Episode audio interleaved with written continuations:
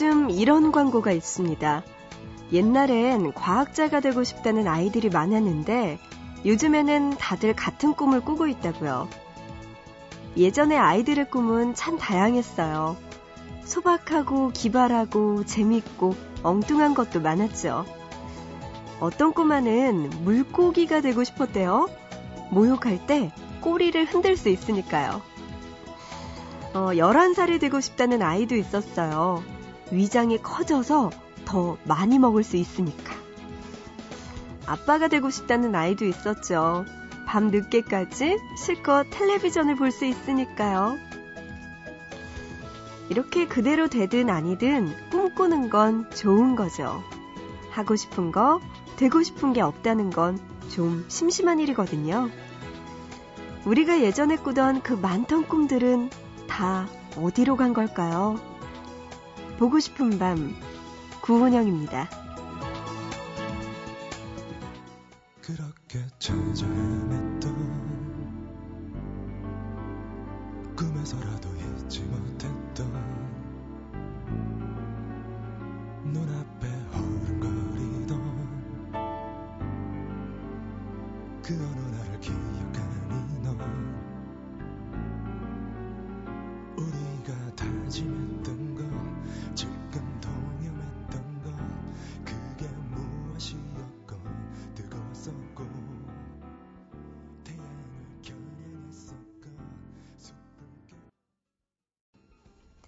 9월 19일 수요일 보고 싶은 밤 시작합니다. 오늘의 첫 곡은요. 김동률과 이적의 우리가 쏜 화살은 어디로 갔을까? 이 노래 첫 곡으로 들려드립니다. 제가요, 사실 감기가 더 심해졌죠? 죄송해요, 여러분. 이젠 드릴 말씀이 없습니다. 아니, 숙직을 하고 났더니 완전히 이제는 이 나이가 들어서 그런지 회복력이 떨어지네요. 아, 또 오늘도 코맹맹이 소리로 여러분들 만나게 돼서 너무 속상해요. 아휴, 여러분 조금만 이해해 주시고요. 그래도 오늘 한 시간 동안 보고 싶은 밤 함께 코맹맹이 DJ와 함께 들어주시기 바랍니다. 자, 보고 싶은 밤 참여할 수 있는 방법 소개해 드릴게요. 문자는요, 짧은 문자 한 건에 50원, 긴 문자 한 건에 100원의 정보 이용료 추가됩니다. 우물정자 누르시고요. 8001번, 샵 버튼 누르고 8001번으로 보내주세요. 또 보고 싶은 밤 홈페이지 들어오셔서 사연과 신청곡 게시판 그리고 미니에 글 남겨주셔도 됩니다. 스마트폰 이용하시는 분들 MBC 미니 애플리케이션으로 들어오시면 보고 싶은 밤 짜잔하고 만날 수 있으니까요. 여러분들 신청곡과 사연들 많이 보내주시기 바랍니다. 자, 그러면요. 노래 두 곡 듣고 와서 보고 싶다 만나보죠. 8315님의 신청곡입니다. 정준일의 난 좋아 그리고 시크릿의 별빛 달빛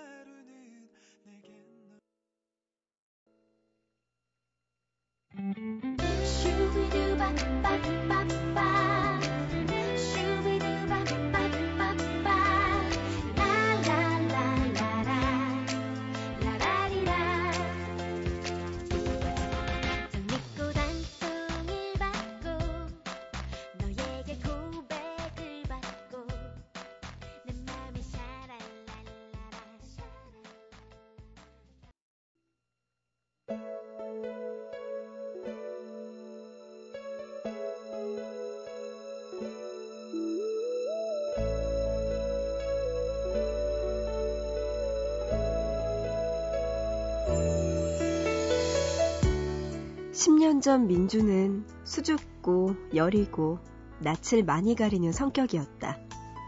처음 헬스장에 등록했을 때였다. 그녀는 남자들과 한 공간에서 운동을 하는 게 그렇게 부끄러울 수가 없었다. 남자들과 눈이 마주칠까봐 바닥만 보면서 운동을 했고 남자들이 많이 쓰는 운동기구 근처에는 가지도 않았다. 그런 그녀를 보고 언니는 유별나다고 했다. 아니, 수영장도 아니고 옷 다 입고 운동하면서 뭐가 그렇게 창피해? 어느 날 헬스장에 나간 민주는 깜짝 놀랐다.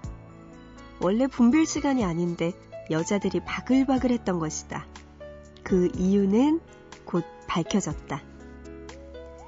새로운 트레이너가 왔는데 잘생긴 데다가 단단한 역삼각형 몸매의 소유자였던 것이다. 민주는 트레이너를 흘끔거리는 여인들의 시선에 놀랐고 대놓고 흐뭇해하는 표정에 얼굴이 붉어졌다.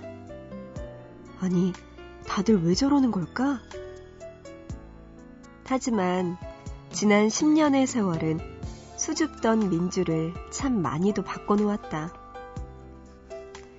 얼마 전 민주는 친구와 홍콩 여행을 다녀왔는데 딤섬집의 훈남 점원이 영어를 잘 못했다. 친구가 기초 중국어로 더듬더듬 이야기하는 사이 민주는 쌩글쌩글 웃으면서 한국말로 이렇게 작업했다. 우리 훈남 동생 어쩜 이렇게 잘생겼을까? 누나 따라서 한국에 안 갈래요? 한국 참 좋은데. 어쩜 웃는 것도 이렇게 이쁘니? 그건 말 안 통하는 외국인이라서 대범해진 것만은 아니었다. 얼마 전 동문회에서의 일이었다. 10년 만에 만난 남자 후배가 반갑게 인사했다. 와, 누나! 누나는 나이를 거꾸로 먹나 봐요. 뭘 먹고 그렇게 동안이에요? 그러자 민주의 목소리 톤이 낮춰지며 대답했다. 음, 너의 사랑? 남자 후배는 콜라를 뿜으며 절규했다. 누나, 왜 이렇게 느끼해졌어요? 안 그랬잖아요. 어디서부터 뭐가 달라진 걸까? 민주는 곰곰이 생각해 보았다. 오랜 직장 생활의 부작용인가? 오랜 솔로 생활의 부작용인가? 호르몬 때문인 건가? 나이 때문인 건가?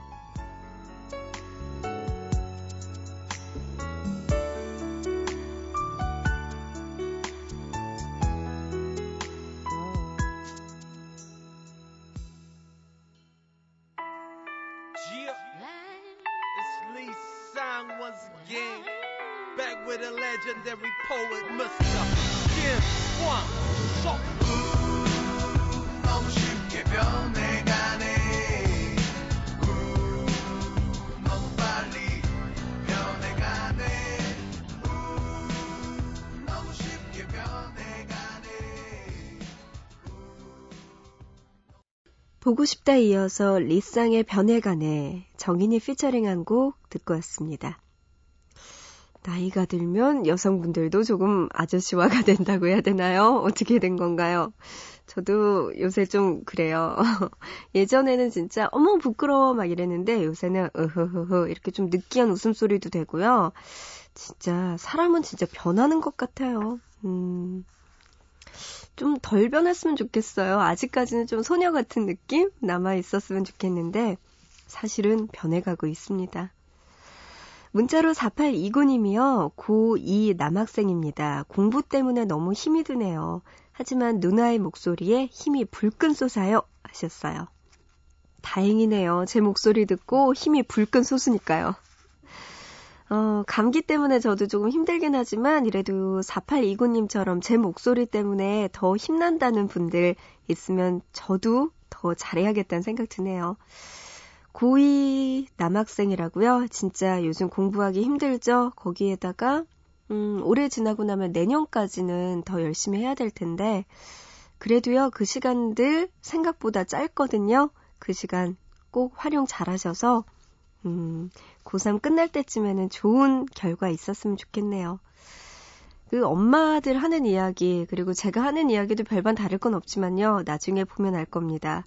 왜 그렇게 공부를 하라고 하는지 조금 스트레스 받겠지만 지금 조금만 더 힘내세요. 3071님, 어우, 고3 수험생님 나, 나오셨네요. 예. 얼마 남지 않은 시험 때문에 마음 졸이면서 새벽까지 공부하고 있어요. 피곤하지만 열심히 해서 꼭 간호대학에 가고 싶어요.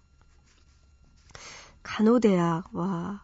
이제 간호대학이 어떻게 된 거죠? 4년 동안 하고 나면은 뭐 대학병원이나 이런 데서 일할 수 있는 거죠? 어, 그것도 되게 힘들 것 같은데, 음, 꿈을 위해서 새벽까지 열심히 공부하고 계시는군요. 3071님. 네, 힘내시기 바랍니다. 얼마 남지 않았네요, 이제. 0613님, 퇴근길입니다. 일하고 학교 갔다가 다시 일하고 집에 가는 길이에요. 힘들지만 보람차네요.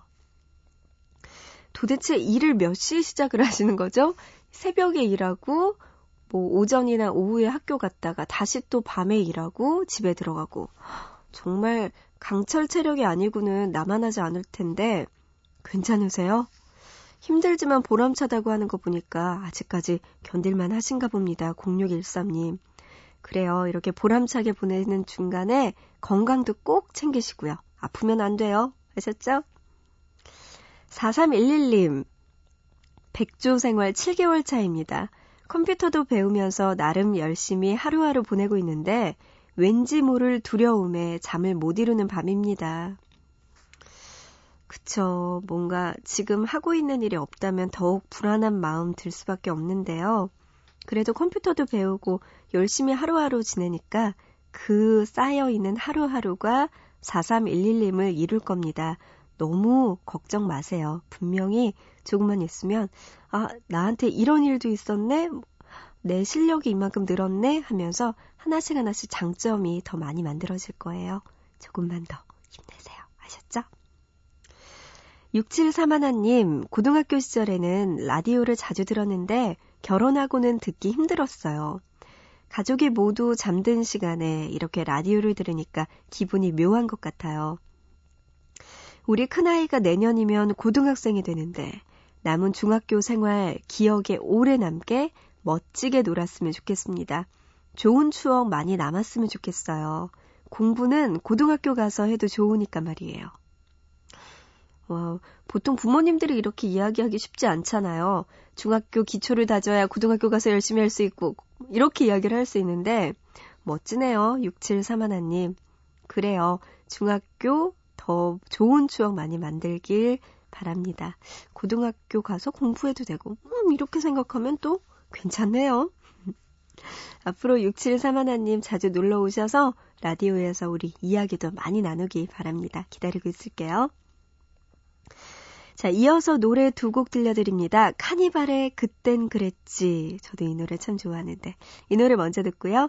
이어서 김태우의 하이하이까지 들어보시죠. 참 어렸었지.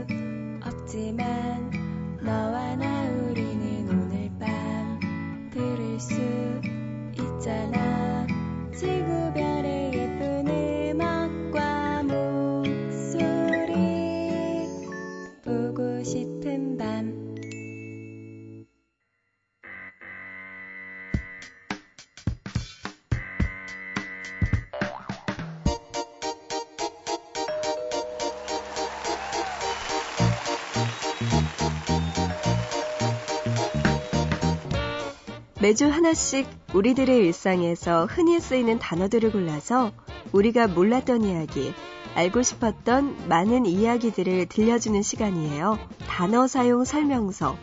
이번 주 함께하고 있는 단어는 거울입니다.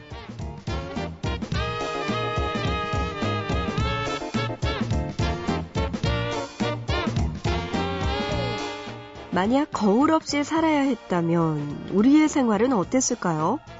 분명 지금과는 아주 달라졌을 것 같아요. 거울의 탄생은 인류에게 정말 많은 변화를 주었으니 말이에요. 갓 태어난 아이는 자아를 인식하지 못하지만 거울을 통해 자신의 모습을 보면서 점차 인식하게 됩니다. 거울은 이렇게 있는 그대로를 가감없이 보여주죠. 어떨 때는 너무 적나라하게 보여줘서 좌절할 때도 있죠. 사람들은 거울에게 보고 싶은 것만 보기를 원합니다. 더 예쁘고 더 날씬한 모습처럼 자신이 상상하는 이미지를 보는 거예요. 자, 먼저 우리 모두가 알고 있는 동화 백설공주에서 음, 여기서 아마 이 대사 모르는 사람 없을 것 같아요.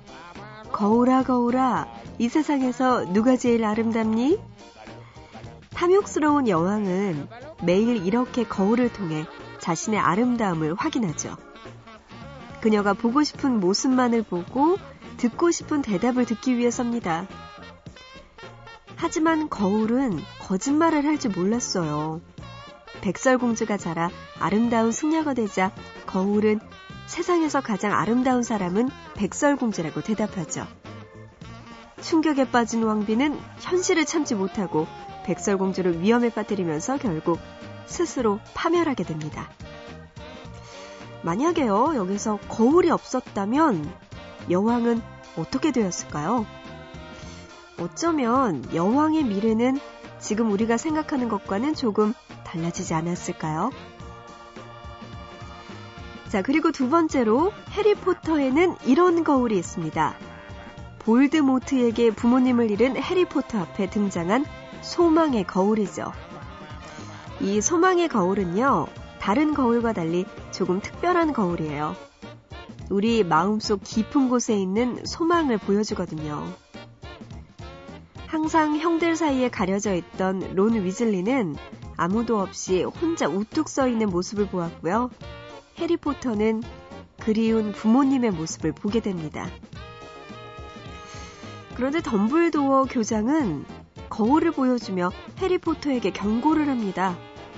꿈에 집착해서 현실을 잃어버리지 말라고 말이죠. 부모님이 너무 그리워서 매일 거울 앞에서 보고 싶은 것에만 집착했다면 해리포터는 볼드모트를 이기지 못했겠죠. 만약 여러분 앞에요, 이런 소망의 거울이 있다면 어떤 모습이 보일까요? 노래 듣습니다. 빅마마의 Grown Up Christmas List.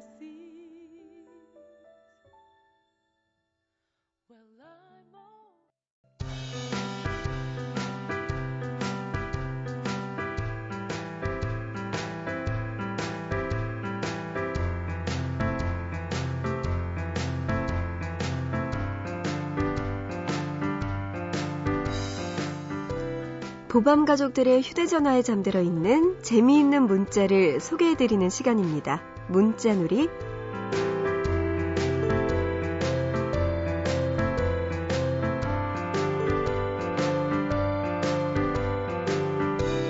(2827님) 짜장면이냐 짬뽕이냐 그것이 문제로다 제 친구가요 SNS에 일생일대의 중요한 순간이라고 올려서 무슨 심각한 고민을 하나 물어봤더니 짜장면을 먹을지 짬뽕을 먹을지 그 고민하고 있었네요.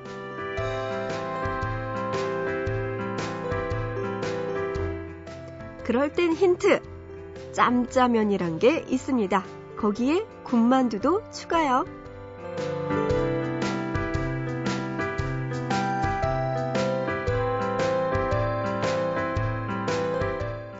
(1822님) 오늘은 휴강입니다. 저 이 문자 받고 너무 좋았는데요. 나가기 1분 전에 왔어요. 옷 입은 김에 나가서 영화도 보고 실컷 돌아다니다 왔습니다.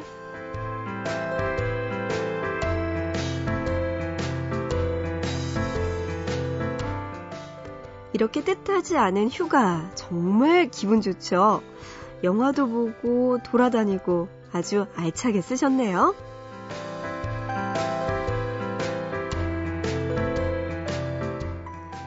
혼자 보기 아까운 문자가 있는 분들은요, 보고 싶은 밤 홈페이지 문자놀이 게시판이나 아니면 샵 8001번으로 지금 문자 메시지 보내주세요. 짧은 문자 한 건에 50원, 긴 문자 한 건에 100원의 정보 이용료가 추가됩니다.